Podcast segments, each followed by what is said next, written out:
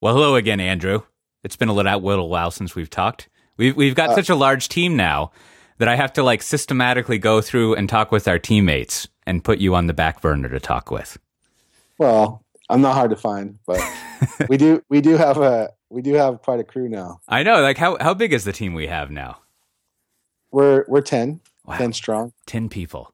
And and and uh, you know, we're writing a lot in that Slack channel. I, I, I keep I keep thinking I need to set Josh Long up with his own. I always jokingly call it the Josh Long open mic channel in Slack, where he can just come in and just he just has these wonderful stream of consciousness things. And uh, I think I need to finally do that. That would be Well, wonderful. I, I'm not sure Josh writes more than anyone else, though. He just writes it all at once. Well, he he batches it up, and so it has this. Um, it, it it's it's sort of like uh, every now and then there's like drive-by communication, which makes it Where- seem like a large volume. Where the most of the rest of us are streaming, he's Exactly. uh, he's got the batch paradigm. We we we smooth it out, just like just like del- delivering every day. We smooth out the risk instead of like these giant big uh, curves of things.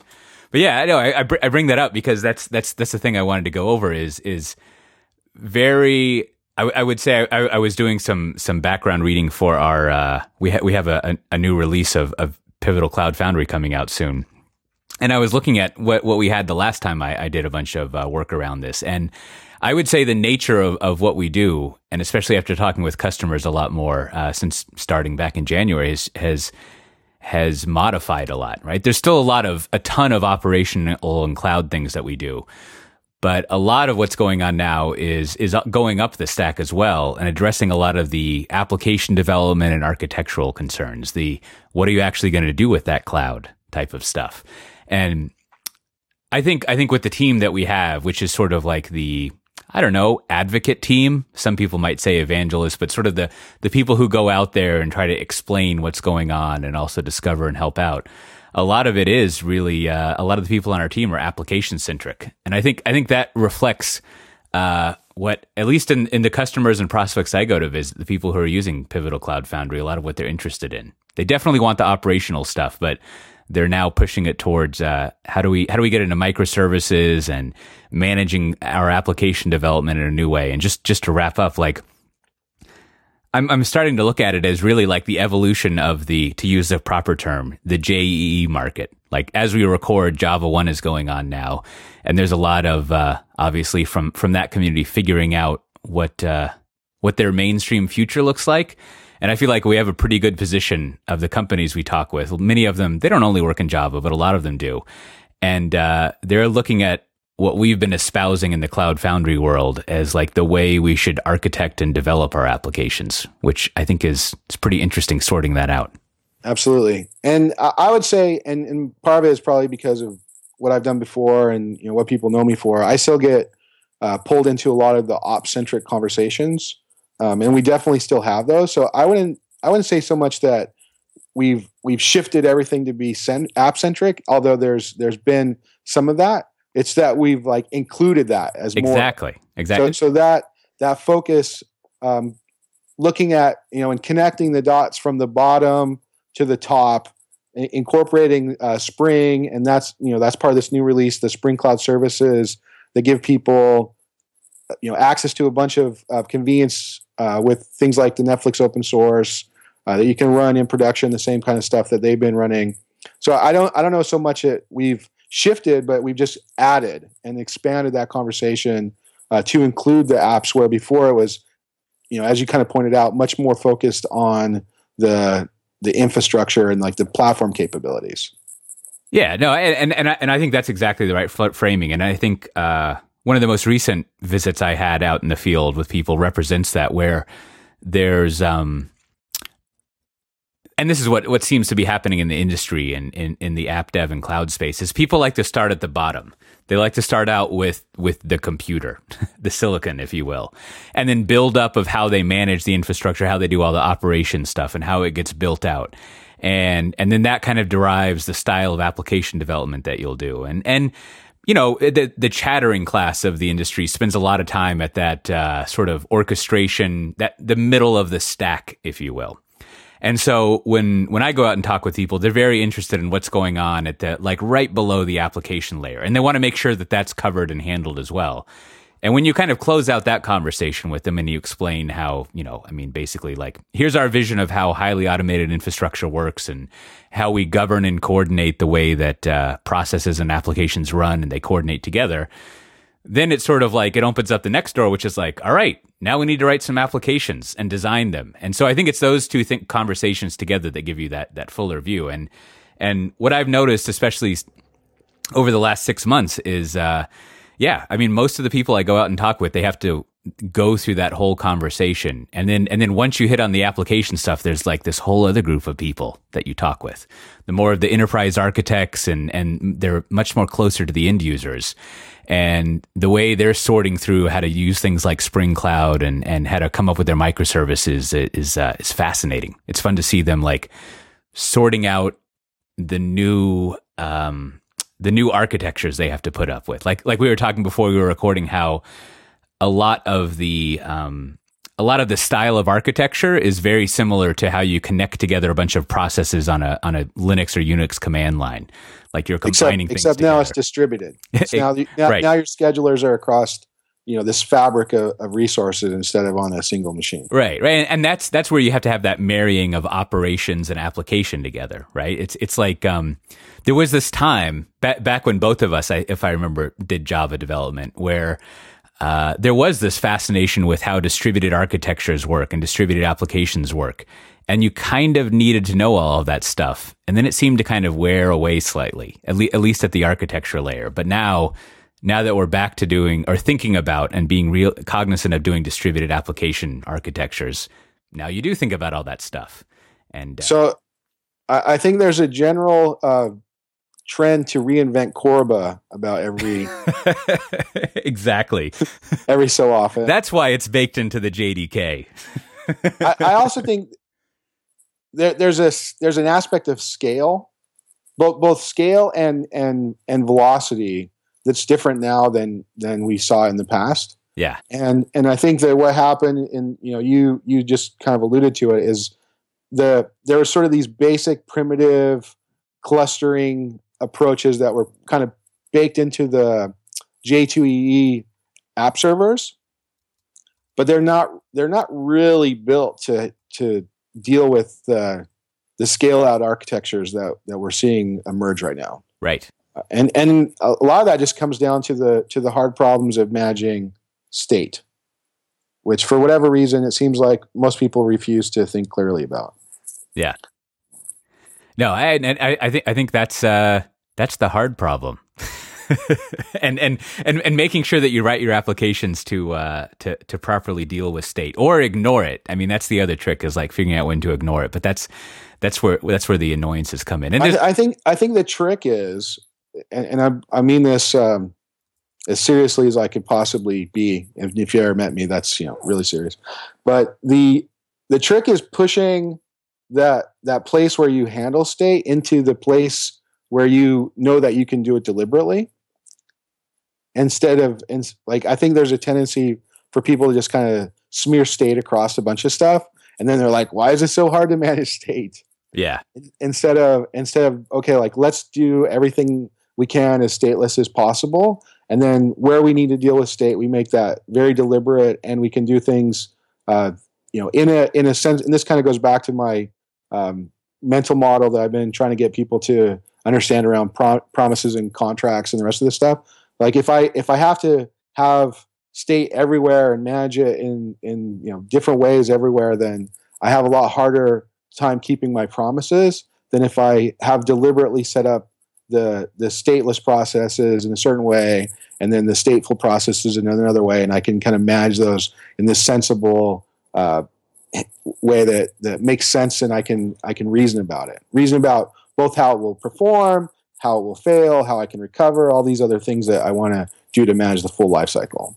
Yeah, that's that's like when it comes to the database, that's that's a reoccurring conversation I've I've found myself and other people having when, I, when I'm out there talking with people is uh, there there must be some name for this effect, but but if you centralize all of your storage into like one place, as most people do, into a traditional big, big database, uh, there's a certain cut point where you, where because everything is in that one place, it introduces like a huge amount of complexity that, that you end up spending a lot of time with versus like trying to always have reverting back to that contract state where you have like state is really you keep it as simple as possible. Like the apis to it simple and you don't necessarily like jam it all into one database. Where you have to start worrying about ontologies and taxonomies and like and how you modify things from from time to time. Like I, I obviously haven't figured out what the answer to this is but it's been interesting talking with people who uh, are very obsessed with the schema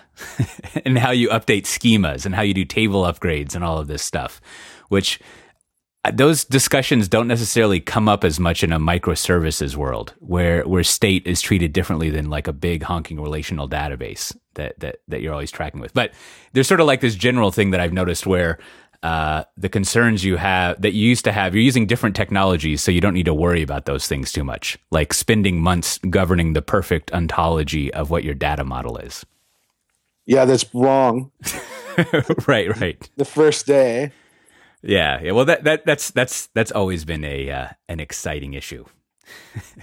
I, I, think pre- pretty much every time I've ever talked, and this is you know predates anything to do with Cloud Foundry, the the conversation pretty quickly got to how do you do database migrations? Yeah. Right, and it's like, well, these are technologies that weren't actually designed to be operated. They weren't actually designed to be this this is something I got all of our um, team watching. I don't know if you've ever watched the Joe Armstrong, the Six Laws of Reliability. Right, right, right. But but one of the one of the six laws of reliability is that if you want a system that never stops, then you by definition need to be able to do live upgrades. And how many database engines have baked into them, and there's starting to be some, this notion of of of a live online upgrade. Right. And th- that's that's particularly hard in a uh, in a database because you've got like this single point of of running. not not to call it a failure, but but the, like the as as you were saying, right? Like the the data the database was not written to have live upgrades so much, right? Like it's not it's not written to operate that way, which, which well, what, bubbles up what, this uh, annoying constraint. What year was the SQL standard published? uh, yeah, yeah. Isn't the most recent one like 92 or something? It's probably like more recent, but that's that's what I remember learning. Mm, good old SQL. But, but the, these things go back decades, right? And there was a different world with different needs, and that's why you've seen all the the large kind of web centric cloud native companies uh, move to other types of approaches. And this this is a buzzword of the yesterday, but you know, NoSQL, and I, I suppose it still has uh, some conversations. But the the methods that people are using to run cloud native, you know, large scale, highly available, rapidly changing applications are kind of different than that that relational model. Right. And, and even even when you have those relational databases, like when you start doing things like sharding, and then the you know they they have um, the read and writes and and you have separated like I we don't like using this language, but it's the one that everyone uses. Um, masters and slaves, like you basically went to a eventually consistent kind of separated model anyway. You just didn't like take full advantage of, of the opportunity to to separate it all the way because you're still basing on that older technology. So so then you know while we're on the data topic, as as it were, like here here's how did How we get here? on the data top? That's right. like like here here's something that uh, I haven't sorted out yet, but I've noticed this is this is a question I've had in my mind. So on the one hand, you want to minimize variance, as as as you were saying, and sort of like have some common ways of handling data. And then if you look at sort of like orthodox microservices speak, uh, like every every single service that you write or microservice, I guess, like can make decisions about using its own data store. And and so far I haven't reconciled in my mind those two things seem somewhat at odds. So so the question is, when you look at like cloud native architectures, like how many different types of data stores are there really out there? Like do people end up choosing just a handful or a couple, or do they really just choose whatever makes sense for for the service that we're using? And I think I think this is a perfect kind of thing for the for the two of us to kind of go over, right? In the sense that you can you can more you can approach it very well from the operation side, and I can approach it nicely from like the ignorant developer who would. I'm I'm I'm like the person who would end up using MongoDB or whatever, which you know because it looks awesome, but It- but it's that it's that dopamine drop. They get right at the first. Exactly. And, and especially like in a microservices architecture. So, you know, with Pivotal Cloud Foundry, it's like we have all sorts of supported data services that you can use self service, and the way you end up managing them can be kind of normalized.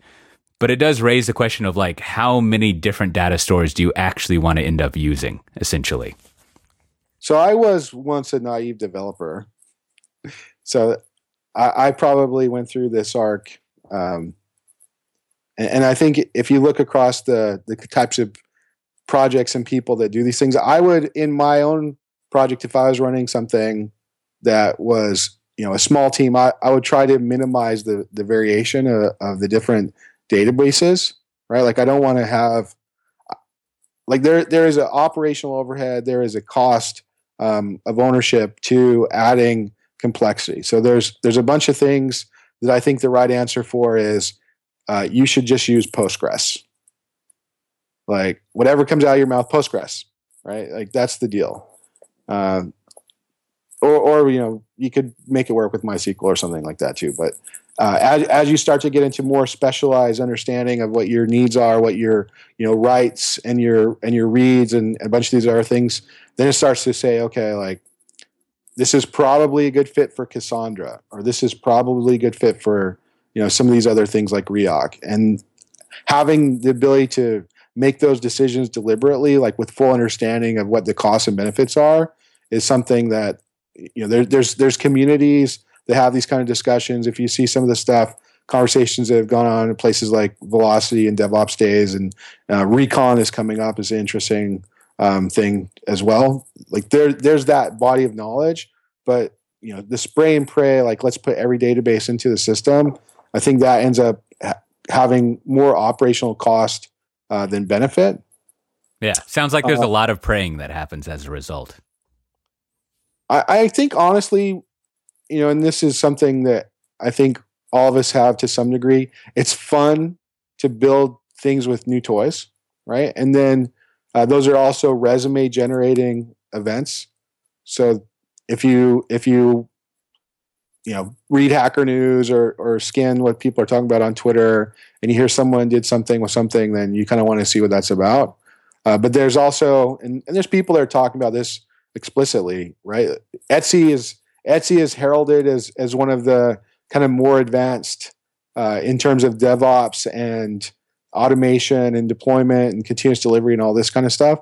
Um, they also have a great culture. They they blog about the the craft and blameless postmortems, but they've also been very public about their deliberate choice of boring boring technology. Right, like they're not they're not trying to drive everything with the the newest shiniest toy. Uh, they they they approach things with the the mindset that I know how this will perform, I know how this will fail, and if you go look at their tech stack, it's pretty vanilla, you know, PHP running on uh, a relational database. Yeah, And that- there- there's like technologies you can trust. right. And so so that that should not be discounted when you're when you're evaluating uh, a lot of the new shiny toys. You you don't really understand what the so so my my strategy like as a technologist i don't actually like living on the bleeding edge of technology i like knowing that it's there i like reading about it maybe even dabbling with it.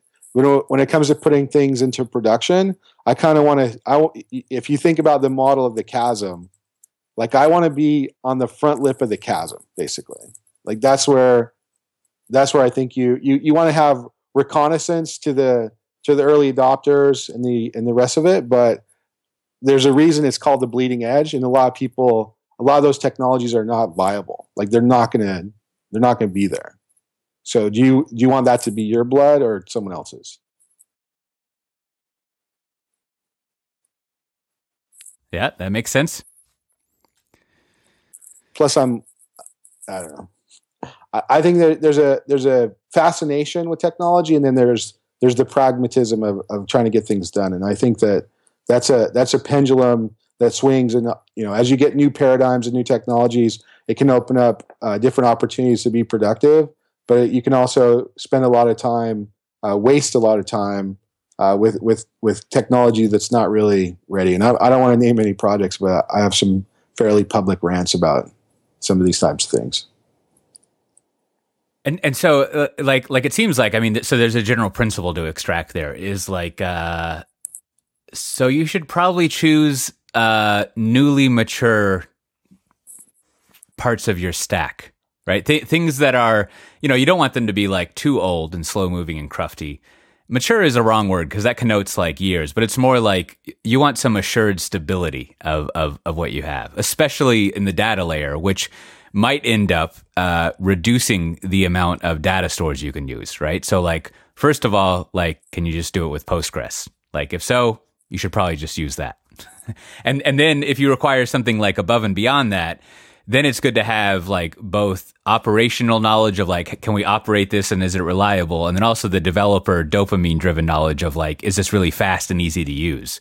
And yeah. have more of a, a, balanced evaluation of using those things which which getting back to my my original question i think would start to very quickly cull out like way too many data so- or i shouldn't say way too many cull out having a bunch of different types of data stores in your architectures right? Like that'll that'll whittle down to just a few things pretty quickly I think what it whittles down to is a few classes of things, and it, as you understand the the overhead of running those, the cost.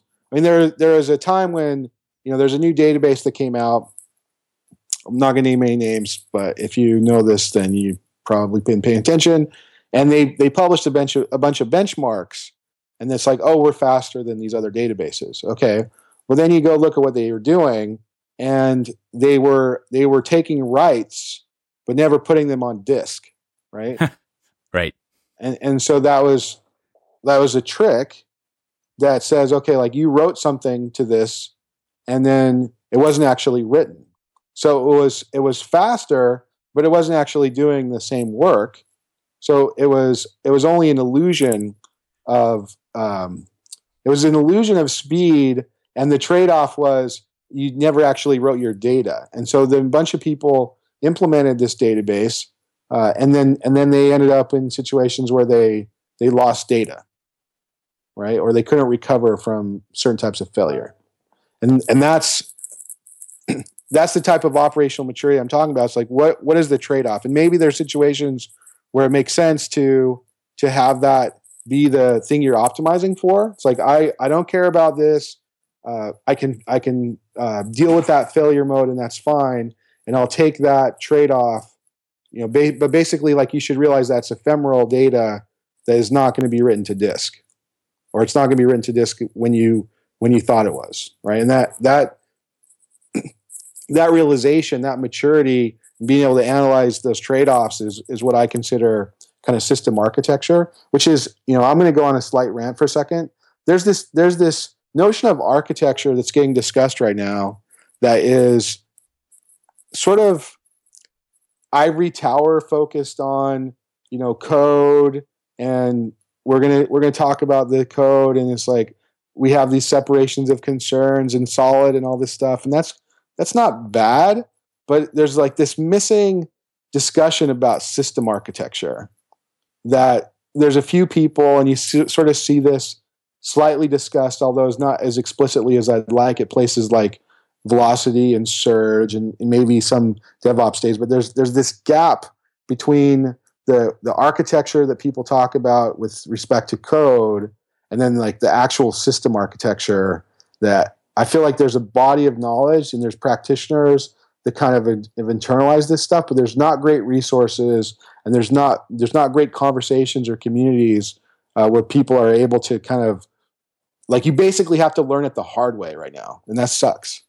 Uh, and and that's when when I go into places and you know we have conversation with customers and we see some of the stuff uh, that's going on in the field.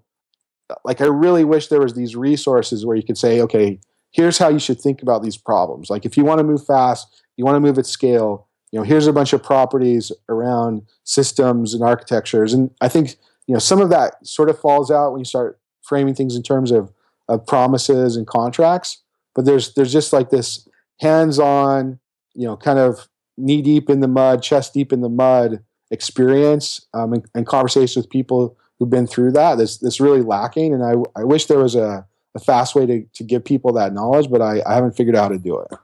Yeah, well, I, I mean, I mean, I, we we've talked about this before, but but it feels like uh, across the industry, that is sort of like across the vendors and people who are developing these technologies. At the moment, collectively, we're not really interested in having uh, a known de facto standard. Like everyone, everyone across stacks talks about how how they accomplish a common systems architecture differently, right? Like they all have different words for it and they don't necessarily unify together so much. And as a result, you don't have sort of like like uh like like a common like I don't know if we're even at the state where we're like we have a common concept like a three-tier architecture. or or like or I guess one of the more recent ones was the lamp stack, right? Where it was like this is this is the general pattern that you're going to follow and what what P means might be different between you know all sorts of things and might actually be an R instead of a P or whatever. But like it's basically the same stack, which implies the same architecture. But at the moment, there's so much fragmentation out there with all the uh, I don't know various infrastructure stuff that it's almost like we're saying the same thing but using different languages. And and you know we have the Cloud Foundry community that all kind of speaks the same, but there's there's other clusters out there who are speaking differently. So as a result, when you go out there and talk with people, uh, you almost have to start from scratch and triangulate and figure out the common t- terms and words that all map to that sort of like uh, bucket of common systems knowledge, which which uh, yeah. which is varying degrees of helpful depending on what you're interested in and uh, are trying to accomplish. I mean, I think that's all. That's actually great and it's exciting. It's it's the the process where you go from innovation to kind of productization. There's a there's there tends to be a Cambrian explosion uh, of of approaches, and then you know I expect that to.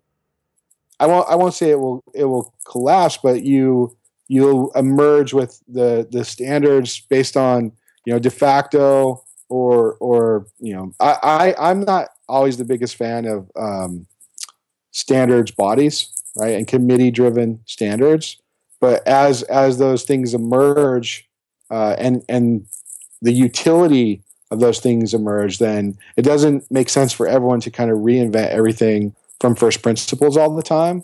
Uh, but but it, we're kind of in that phase where we're transitioning to this new architecture, and everyone can kind of feel it in their bones.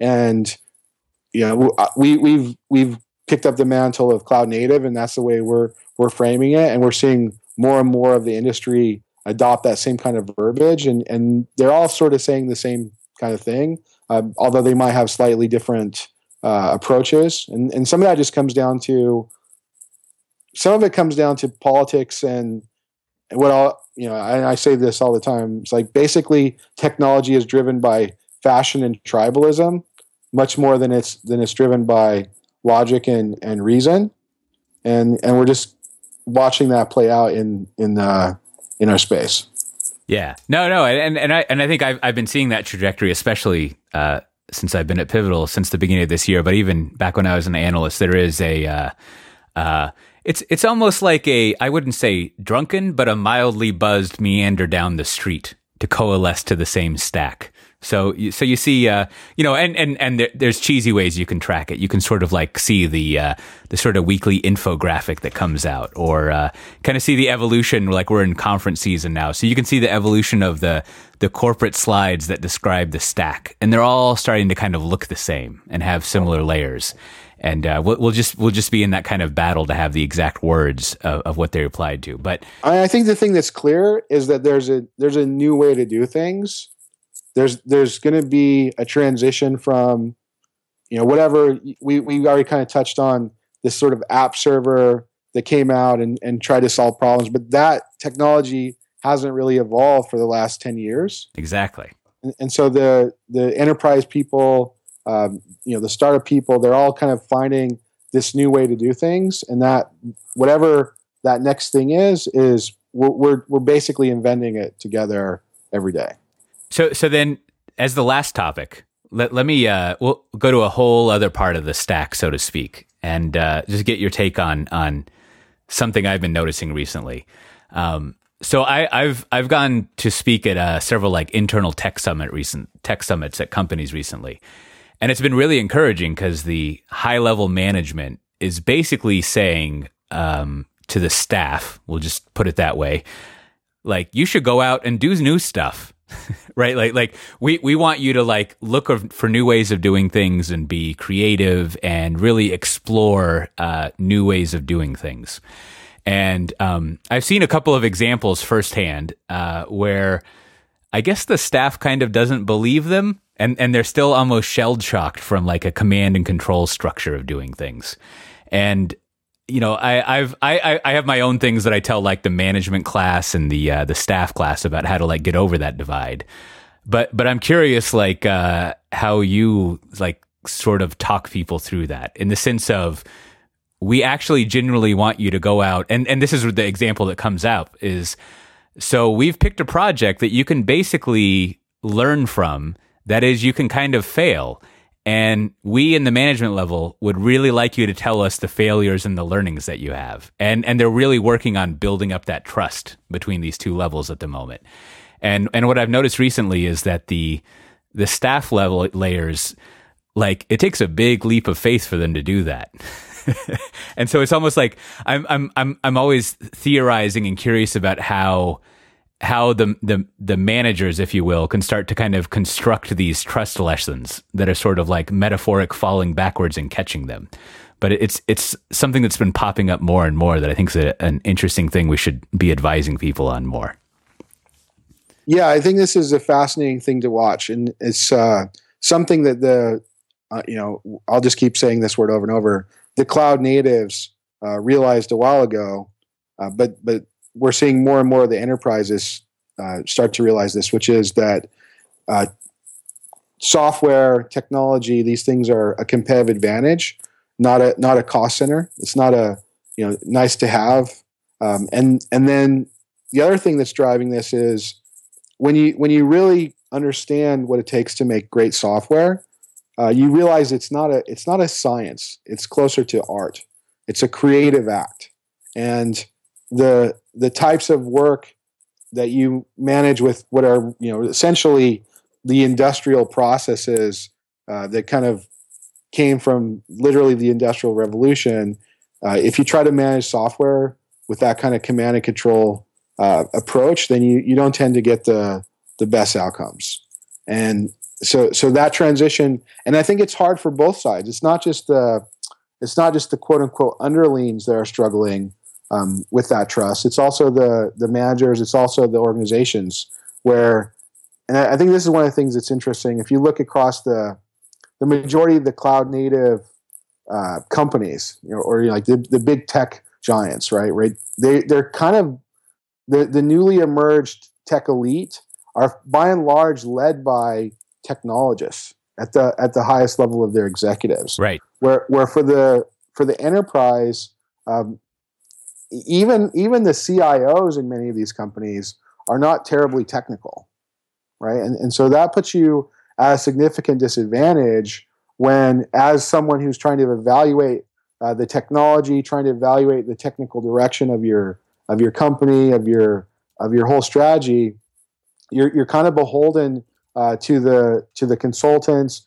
You're kind of beholden to whoever has the you know the most confident sound in their voice instead of being able to to reason about the the technology yourself, and, th- and that puts you at a disadvantage. So one of the things I just read an article um, in the is like the Financial Times saying that um, only six percent of the banks have uh, technical technical people in their executive team.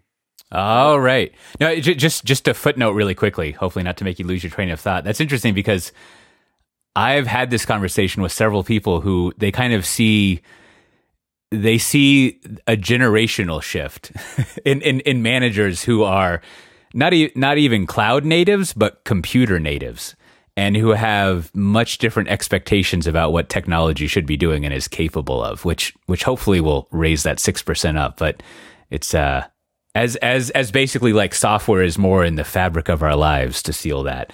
Like that hopefully that'll be help out on that point. Yeah, I think there's a bunch of interesting ways to frame that, but you know, and not not to belabor the uh, the war metaphor too much, but if you have if you have generals and officers who've who've never felt the mud, who don't know what it's like to to shoot a weapon eh, or, or you know be in an actual war, then it's much you, the types of decisions that they make and the the way that they perform is very different than if you have some of that DNA in the leadership. Right. And and so and so like have have you uh whether firsthand or secondhand like encountered way of uh, ways of like building trust between those two groups that they're actually shifting things over or is it just sort of like uh largely contextual like how how does that pan out I, I have a, a few tricks that I, I I basically think that a lot of this just comes down to uh, empathy and recognizing the the human aspect of it. And there's one of the exercises that I made up in in uh, was as a workshop I was sort of thrown into. This is way before pivotal days, and someone someone had had basically they they tried to do an agile transformation, and the developers were were loving it, and then there was kind of like total organ rejection uh, from the ops team, and and then someone said, well, let's throw Andrew into that and like see what he could do. And so on, on, short notice with like very little preparation, I was I was put on a, a plane and like flown to to try to help basically do kind of therapy uh, for for these teams. And on the on the spot after I got in there and like I saw what was going on and talked to them and we were all spending two days together. Um, I, I made up this uh, exercise where I, I made them interview each other. And then what, what they do is each, I, I to pair them up with whoever they thought was the farthest away from themselves in the organization. And we spent, we spent an hour with those two having conversation. And then each one of them had to write a press release. So they're all, they're all technical managers or, or you know, technologists um, at various levels of infrastructure and, and, applications, and they they had to write a press release for how that other person that they just spent time with adds value to the company.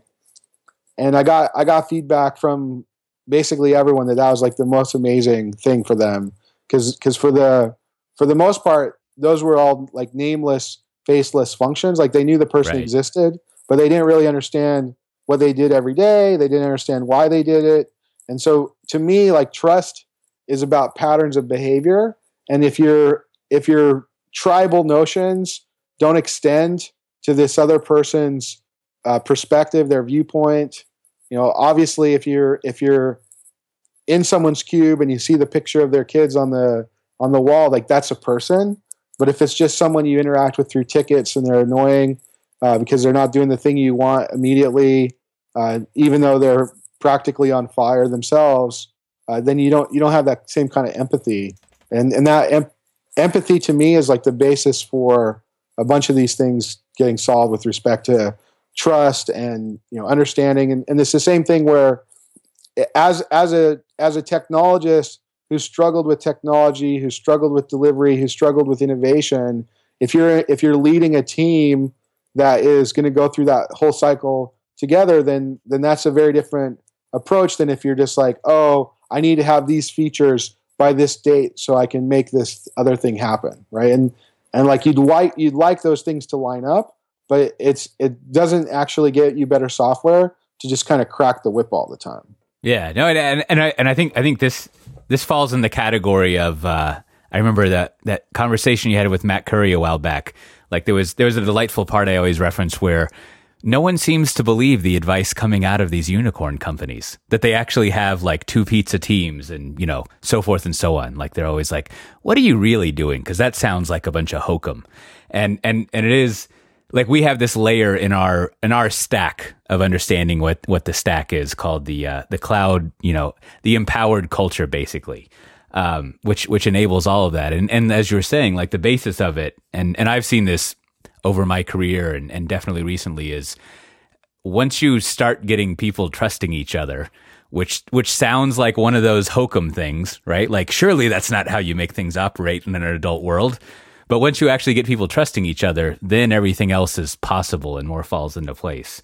So it does seem like you have to get over it. you have to take a leap of faith if you will that this is something you need to work on. But then whatever time you spend actually getting people to treat each other as people and just be normal and humane like uh, tends to pay off when when it comes to actually uh, you know, whether the management people and you want your staff to like execute along these like new like ideas of exploring and being creative or in the other direction, right? Like if, if you're coming from the bottom, so to speak, and, and you want management to understand a more agile sort of learning based approach to doing things, you have to get management to trust you as well. So it starts to make sense to actually just start to know the people so that they, they believe what Absolutely. you're saying and build up empathy yeah, the trust has to go in both directions for sure. And and I think that well, my experience seems to indicate that you got you kind of get these self reinforcing upward or downward spirals.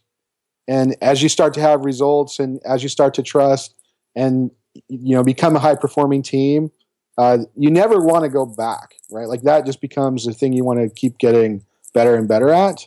Uh, where if you're in that you know cost center mindset the the scarcity mindset, then that downward spiral like actually drives you deeper and deeper into the dysfunction. Indeed. Well, I think that's a good top place to wrap up. We've uh, we, have covered a lot of uh, in, in in an exciting, scattered kind of way. A lot of interesting new developments around here. You have anything else you want to say before we uh, end it? Well, the the one thing that we we had uh, aspired to to talk about that I think um, maybe we don't we don't explore this fully today, but we come back and might even be funded to do this with a couple different personalities at the same time. Is this this tr- transition, this separation that we're seeing? We we we kind of started hinting about it when when you're talking about this proliferation of solutions. But what I'm seeing is a is a trend towards much more uh, application centric approaches, uh, application centric user experience uh, with the platform uh, that we're focused on versus the what what it looks like you know very infrastructure centric approaches uh, that the other other uh, projects seem to be taking.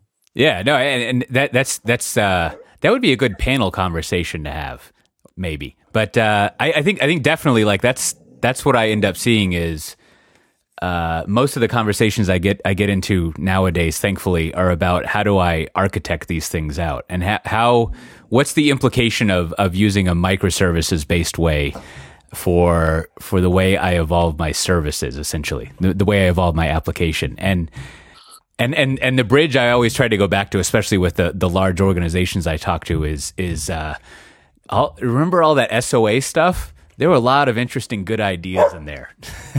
And and trying to sort out how how we can actually make it work well. And i've actually Absolutely. i've actually been in, in a lot of weird conversations recently trying to diagnose what went wrong with soa what went wrong with soa and and i think i think a lot of it has my, my theory so far is that it was the original goals were pretty much the goals that we have in the the application and architecture conversations nowadays, right? Let's let's make a bunch of services that represent various types of processes in our business, right? So like in, in the retail world, you have like inventory. You need to send inventory out to various distribution centers that show up in stores. And then you need to do an accounting of who bought what. And, you know, all this stuff breaks apart into a bunch of little services and types of data.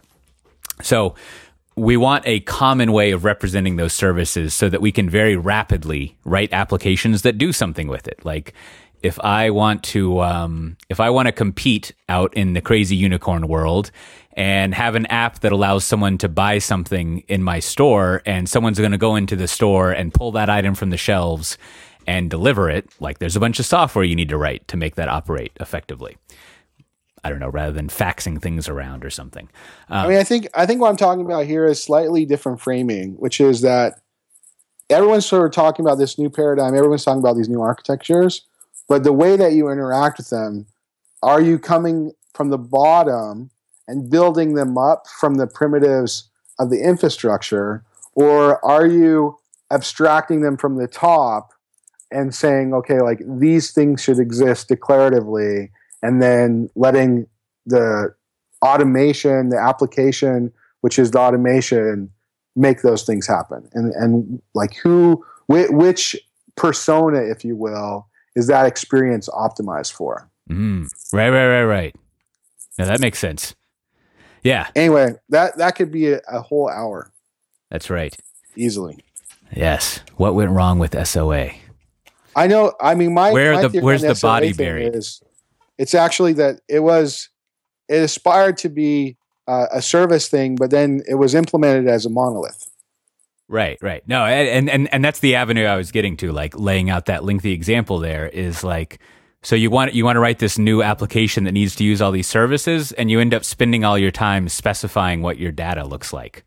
Like you spend all this time about the interchange and interoperability and very little on like the original goals, if you will. And so that that seems like the distraction that happened is it ended up focusing on the wrong thing versus something closer or something that feels more like what you were saying is like, well, eventually all these services need to coalesce and run. They have to do something, not just perfectly exchange data. I, I think basically what you're saying is it started out with this great idea, and then, as as always, it was re-implementing Corba. Basically, exactly. that's what happened. That's right. We didn't like our IDL files, so now we have SOAP files. Exactly. Perfect transition. Well, on that delightful XSD note, no conversation is complete without a reference to XML, I guess.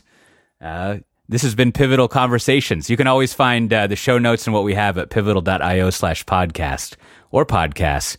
And we'll see everyone next time. Bye bye. Until next time.